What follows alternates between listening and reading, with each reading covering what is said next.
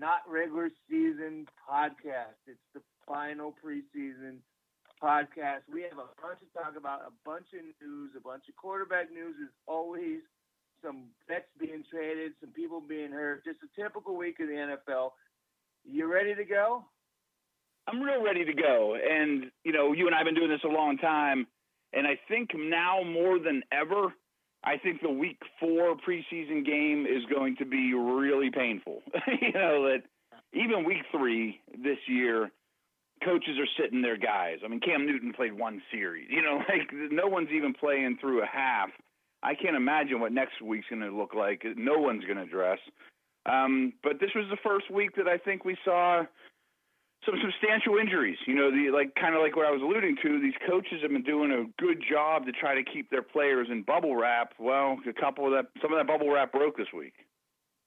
Yeah, I mean, and let's let's start with that with Julian Edelman. Um, you know, a real bummer, hardworking dude, big part of the best in football, but it's the best offense in football. And I, and I did a column for FanRag Sports this morning ranking the, the Patriots' weapons offensively without Julian Edelman in the picture, and you know how the, the, roles may change, and they're ten deep. You know, I mean, right? You know what I mean? This is a team. This is a team that won the Super Bowl without perhaps the best tight end ever, and he got hurt in November, and they went on and won the Super Bowl. Now, if Gronk gets hurt again this year, and Gronk's been hurt a lot, 24 games since 2012 then you lose Gronk and Edelman. Maybe there's some intrigue there, but as good as Edelman is for this offense, and as good as he is for Brady, they can survive this, right? Oh, I still think they're the best team in the league. Certainly in the conversation for best offense in the league. I mean, they're they're loaded. I mean, let's not you know, be, you know let's not beat beat around the bush here. I mean, they like you said, they have a ton of guys you know, guys like Malcolm Mitchell are now going to step up. I mean, like you said, you go 10 deep, and James White might catch more passes, or Dion Lewis, or, you know, I mean, they have a deep backfield, too. Um, however, that that's pure slot Welker Edelman guy has been such a staple of this offense now for what, 10 years? I mean, Welker showed up in 2007.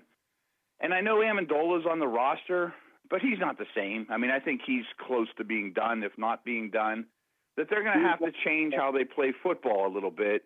And of course, we know nobody changes as well as they do, but it's definitely a blow. I mean, I don't think you can just brush it off and be like, oh, they'll be fine. Yeah. But, I mean, they are deep, though. They'll we'll figure oh. it out, right?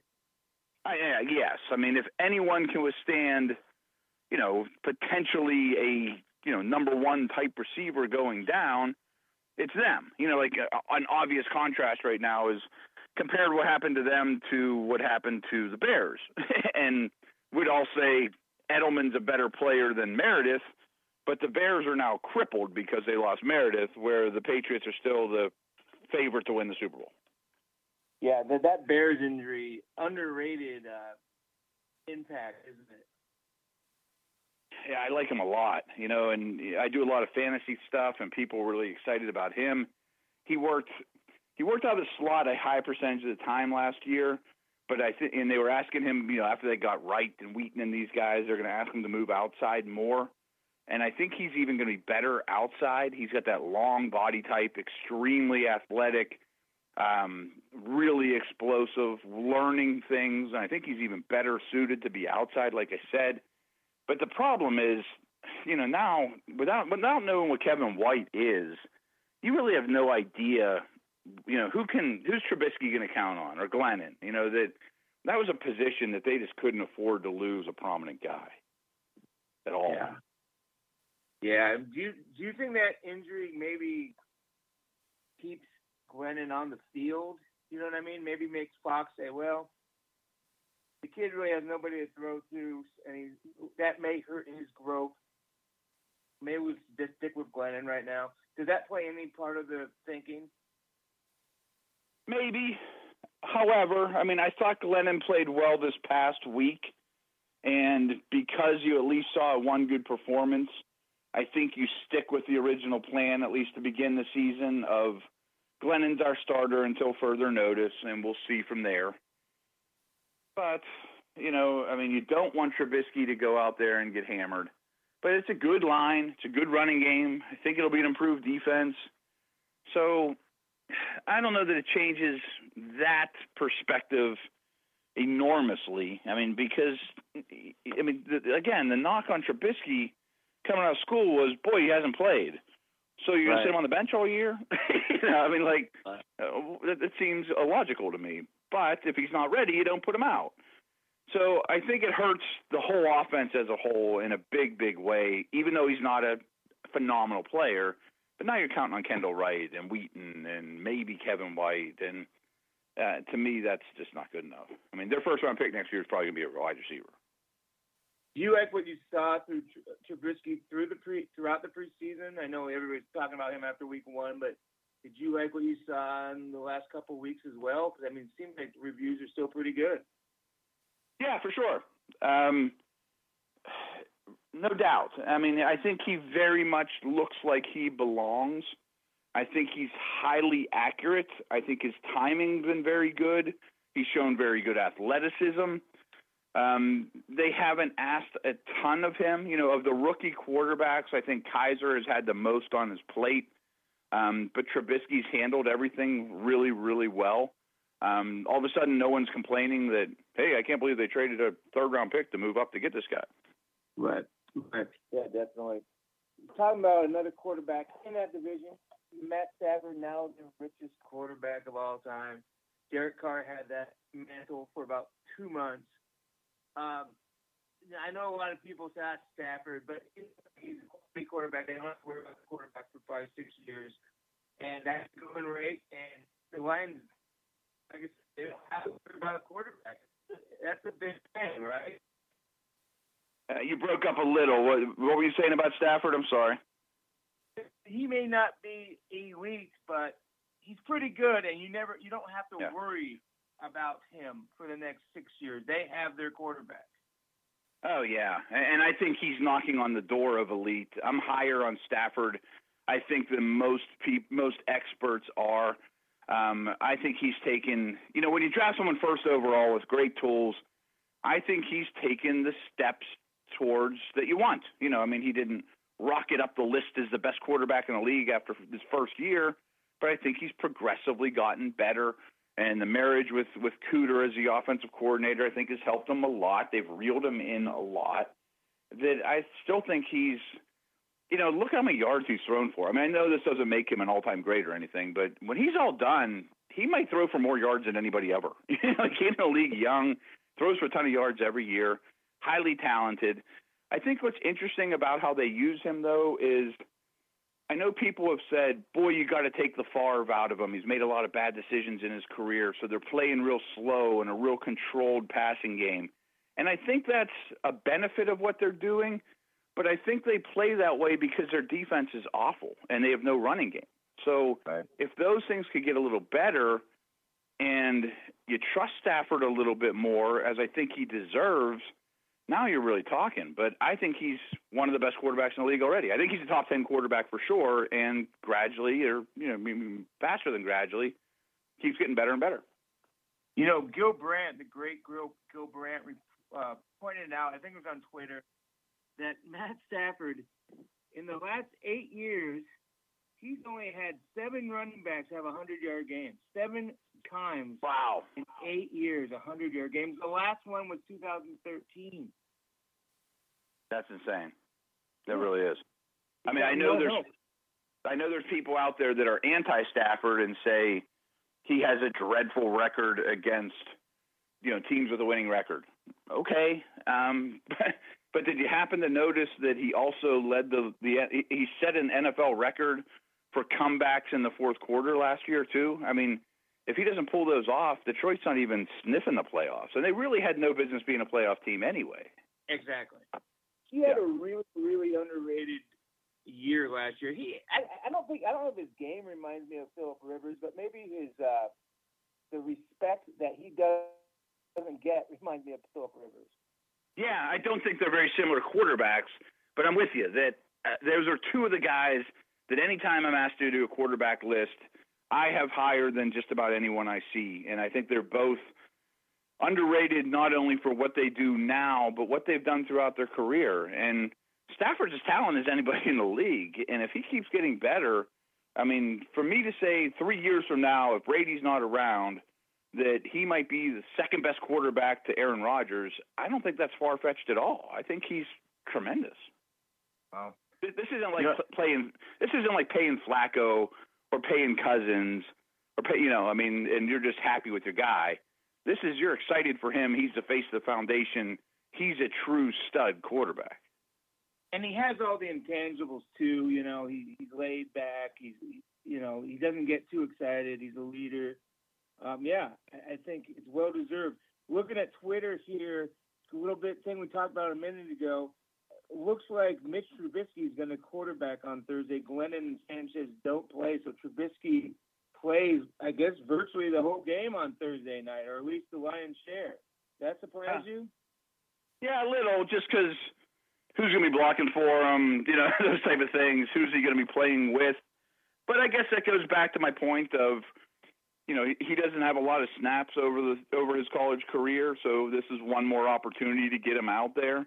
But I would yeah. think, I hope, you know, for his sake and for the sake of the, uh, of the team going forward, if he starts taking a lot of hits, I would get him out. Yeah, because I mean, he's saving, be, why are you saving gonna, Sanchez?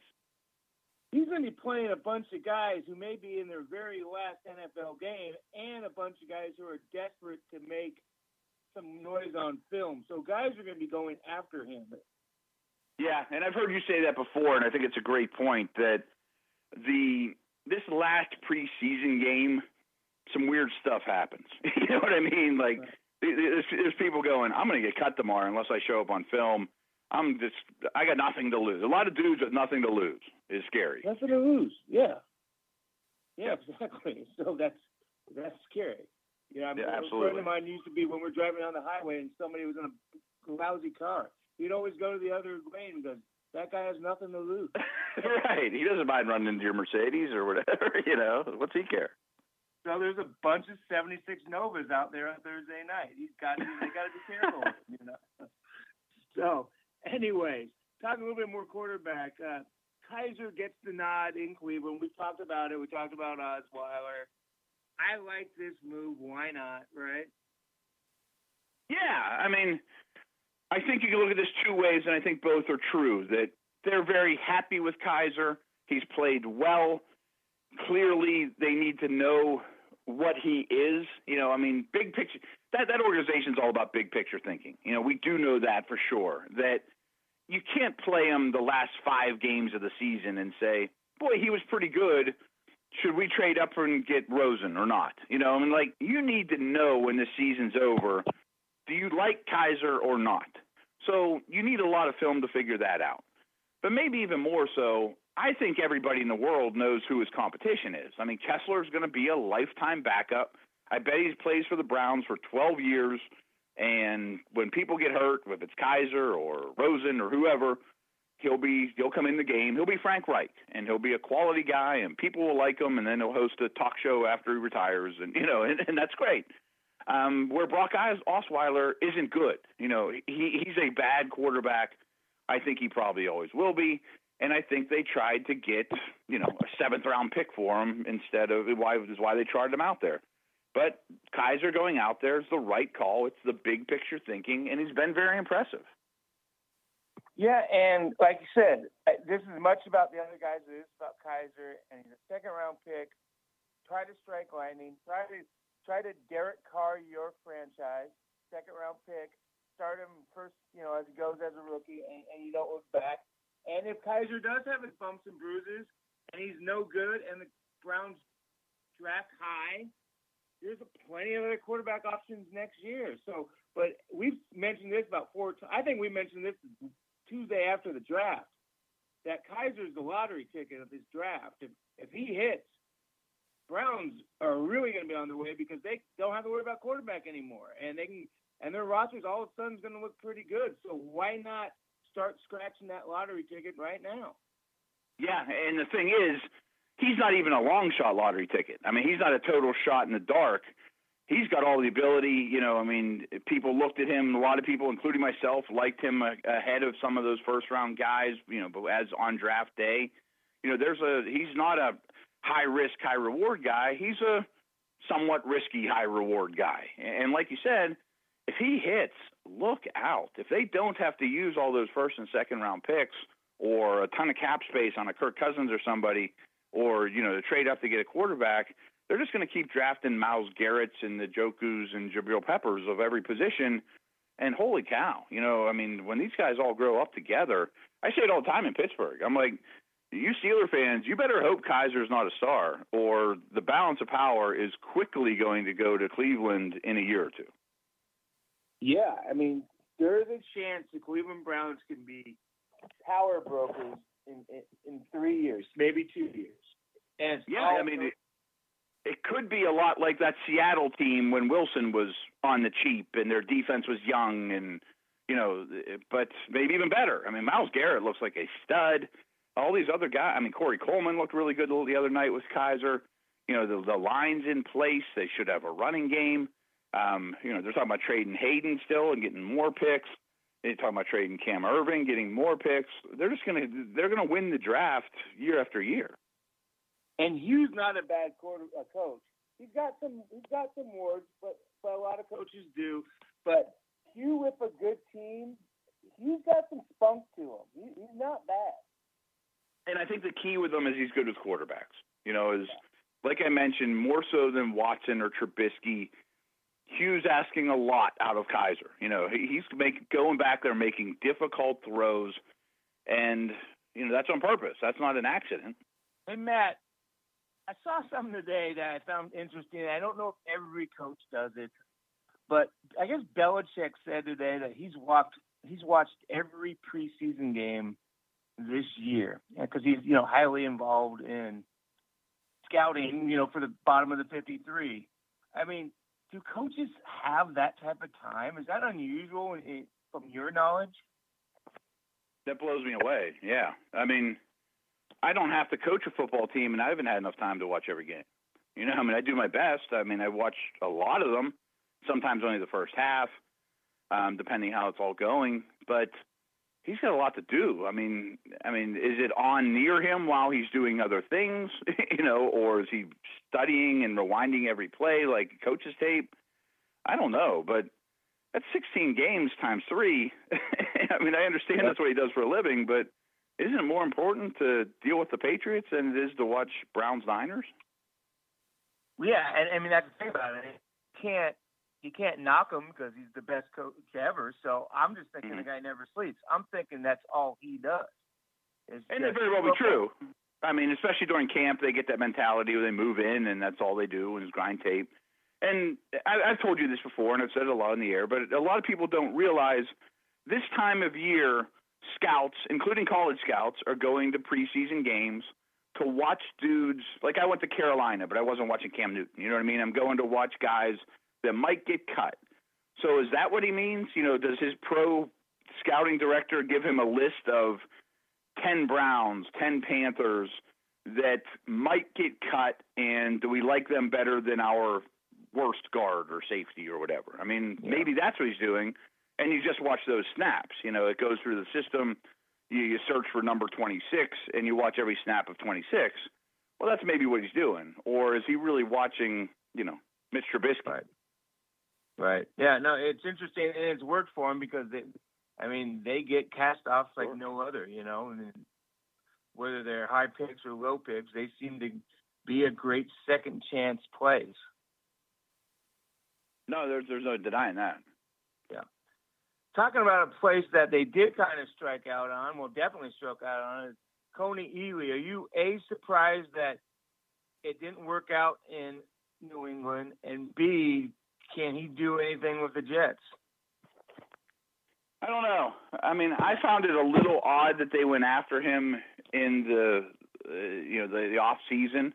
He's not a real dynamic edge guy, um, but that's kind of what they've asked of their front four: is be big, hold the point. You know, we'll win on the back end in coverage. Um, but they gave up a pick for him. You know, I mean, they liked him enough to make it a priority to add it, you know, to give up something to get him. Um, I, I kind of always thought he was somewhat of an overrated player because he had a nice Super Bowl two years ago. People knew who mm-hmm. he was. You know, I mean, right. I, I think of he's more of a rotation depth guy, but that still surprises me. You know, especially Rivers gets hurt, and it's not a position of strength for them.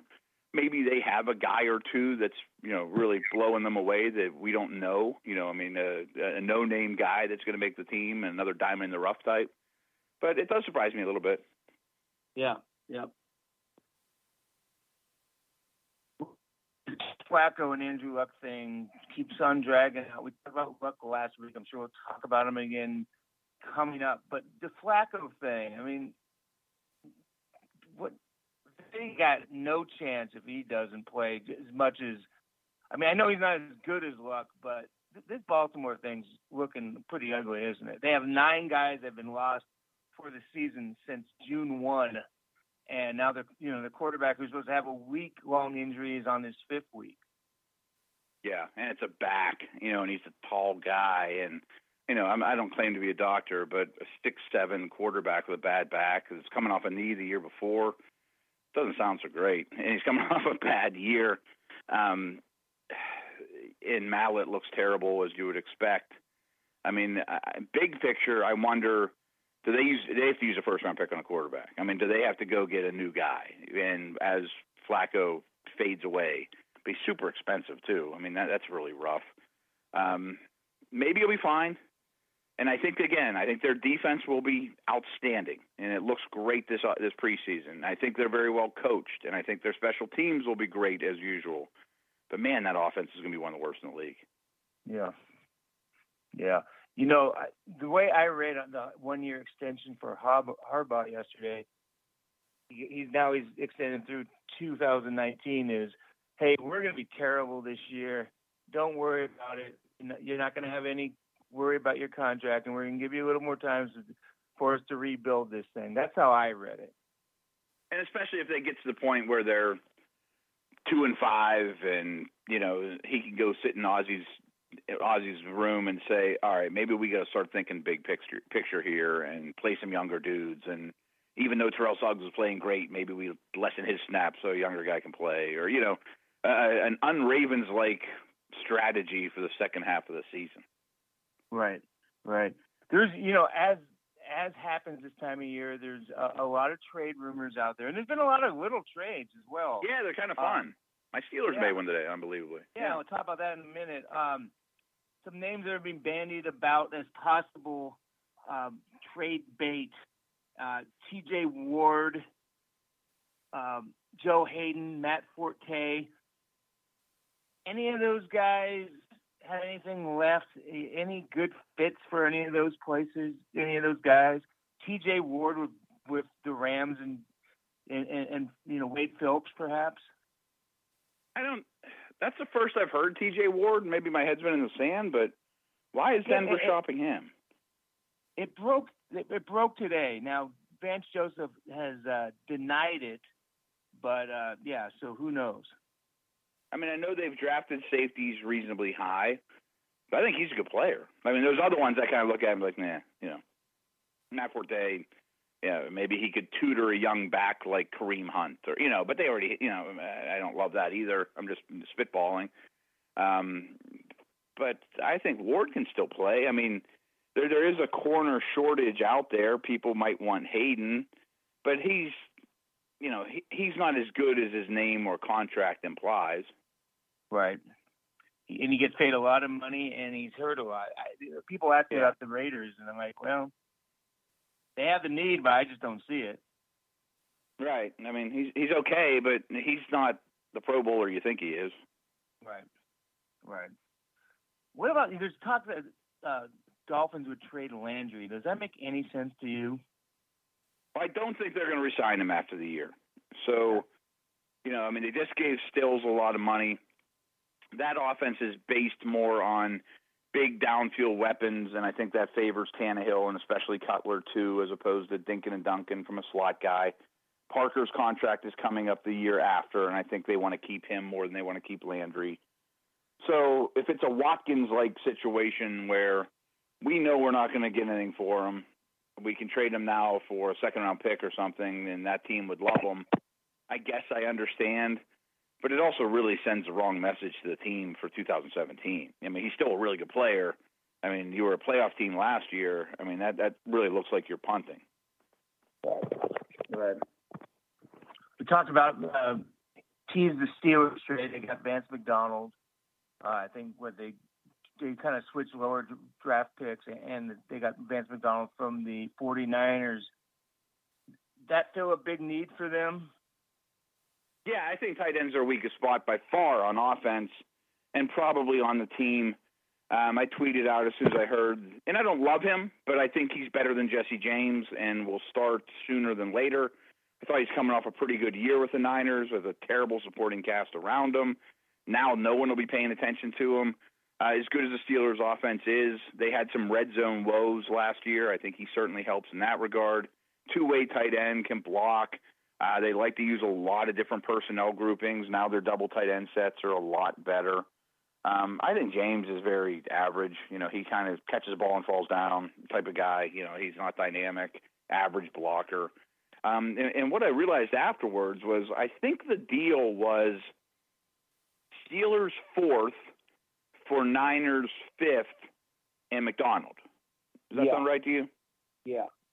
Well, if the Steelers pick 30th in the fourth round and the Niners pick second in the fifth round, it's like a four spot difference. I mean, we don't know that's going to happen, but I bet the Steelers pick late and I bet the Niners pick early. Well, that's what happened this, you know, four months ago. So yeah, it, it's a pretty good point. Um, Yeah. You know, Mc, McDonald, I was covering the 49ers his, his rookie year. He was came out of Rice known as a guy with really good hands and couldn't block. Well, his first year, he dropped everything and was a pretty good blocker. Um, yeah, yeah. You know what I mean? Right, yeah. um, Drops are an issue. Right. And, you know, and then right before he got fired, Trent Baalke gave him a contract extension. Everybody's like, "What's going on here?" Yeah, and I knew so, that made don't know. waves. Yeah, uh, uh, yeah, But- and I, I don't know that he deserved it. I think, I mean, basically, I, I think they just wanted him off the books so they could go use that money elsewhere. And the Steelers looked at him like an upgrade, and he can help them win now. So Yeah. I guess it makes sense. But the reality is, they gave basically nothing up for him. Right. All right. Uh, another injury in Kansas City with Ware getting hurt. Um, I was thinking that Kareem Hunt was going to take that job at some point, anyways. I'm no fantasy football expert, but he seems a guy that you may want to look into. I think I think Hunt could have a pretty good year for the Chiefs. Your thoughts? Yeah, I do too. And I actually just wrote an article. I just turned an article in about this, saying I like Ware. I mean, he's fine. You know, I don't think it's you know he's a bad player. I think he's a below average starter, but or a great backup. And if you notice, I think it was week eight he got a concussion. Before that, his production was really, really good. You know, I mean, he had a good year. He was he's a good receiver. I think he's kind of a jack of all trades, master of none. Um, but after that concussion, the second half of the year, he was poor. I mean, I don't know if it's because of the concussion or if he's worn down or what, but didn't look the same, didn't produce close to the same type of numbers. So clearly they made a priority of let's go get somebody to at least challenge him, compliment him, spell him, who knows. And Hunt's looked great in the preseason, and he has some similarities too in that he's his strengths aren't jump off the page. You know, he's kind of a jack of all trades, master of none too. Um, but boy, it's a good situation. You know, I know in like the fantasy world, he's rocketing up boards right now because that was a real crowded situation before. West is still there, and CJ Spiller's actually still alive, which is sort of crazy. But I mean, I think Hunt is in the offensive rookie of the year conversation. Really? Wow. I I know I they've been raving as- about him for all of camp, so we'll, we'll see. Uh, I mean, so you think he could be like Fournette a, or- I mean, he's not as good a player as Fournette or Mixon or McCaffrey or Cook, but his situation's pretty prime. you think he could be a guy who can get 1,200 yards, maybe? Yeah, I do. Oh. You know, they they play slow, they run the ball a lot, they have a good defense. Yeah, and he catches the ball well. Interesting. One fumble in his college life too. There you go. There's the book on Kareem Hunt. Uh, sticking on the uh, Chiefs, they pick up Reggie Ragland for a fourth round pick. I thought the Bills. I mean, you never want to give up on a second round pick that early in his career, but I mean, by all accounts, that he was working on with the third team. He's probably going to cut. Thought the Bills did pretty good for getting a fourth round pick out of him. Your thoughts there, and your thoughts if uh, he can energize his career in Kansas City. Yeah, they, they, they ask a lot. I mean, think about the the Carolina staff now in Buffalo, and exactly what they want from the linebacker position is extreme range, coverage ability, every down ability. Obviously, Luke Kuechly's the best you could get there, but even Thomas Davis and Shaq Thompson and all those guys are first round picks. You know, they want extreme playmakers, athletes. That's where they want their money position to be. And Ragland, I mean, even coming out of, of Alabama, was a nice prospect. Went in the second round, and nobody had a, too much of a beef about that. But coverage wasn't his forte. Athleticism isn't his forte. You know, he's more of a leader, good player, not special qualities. And you know, in, in Kansas City, they're, they're more win now. Um, Derrick Johnson's on his last legs, and they got guys like Ramik Wilson, but they needed a guy, and I think he'll compete for playing time there, probably just on early downs, and you know they'll bring their dime package with extra safeties and corners on more often. So they didn't give up a ton, but it's a nice move for the Bills. But again, Buffalo's going to be terrible this year. Um, that Dareus situation could be bubbling over too. I mean, Sean McDermott is certainly not worried about getting rid of people in Buffalo, and, and Dareus may be the next to go. I mean, got you know got sent home last week. That McDermott is not playing around, is he? No, he's not, and they're they're certainly cleaning house. Um, I get it. You know, I don't have a problem with it. I would think Dareus could be the type of guy that yields you more than a fourth round pick. you know, I mean, and I bet he would do cartwheels to get out of Buffalo too. Um, you got to think about it. I mean, eh, and I'm not putting words in their mouth, but being a winner in Alabama, growing up in the South, and then spending the last couple years in Buffalo, same thing with Ragland to a lesser degree. I bet he wouldn't cry too much if they moved him somewhere else. Can't blame him that. Um, what are your thoughts on Chris Carson in Seattle? Just a good preseason story or somebody to look at? He's intriguing. You know, I mean, he certainly has made noise, seems to run hard. I think he's a help on special teams, from what I understand. And I can't say I know a ton about him. Um, but what I do know, and this is another fantasy nugget I keep talking about too, is Rawls, Prosise, Lacy. I like all them in a nutshell. Like, okay, you know, they, I'll gladly give them the ball or throw it to Prosise, but I don't trust any of them to stay healthy at all. I mean, their running styles, their history. Uh, I think they're all injuries waiting to happen. And like a fantasy note, I keep saying is people ask me, which of those Seattle running backs do I want? I'm like, wait until somebody gets. I want the guy that's still standing because two of them are going to get hurt, and whoever's healthy that week should do really well on a good team.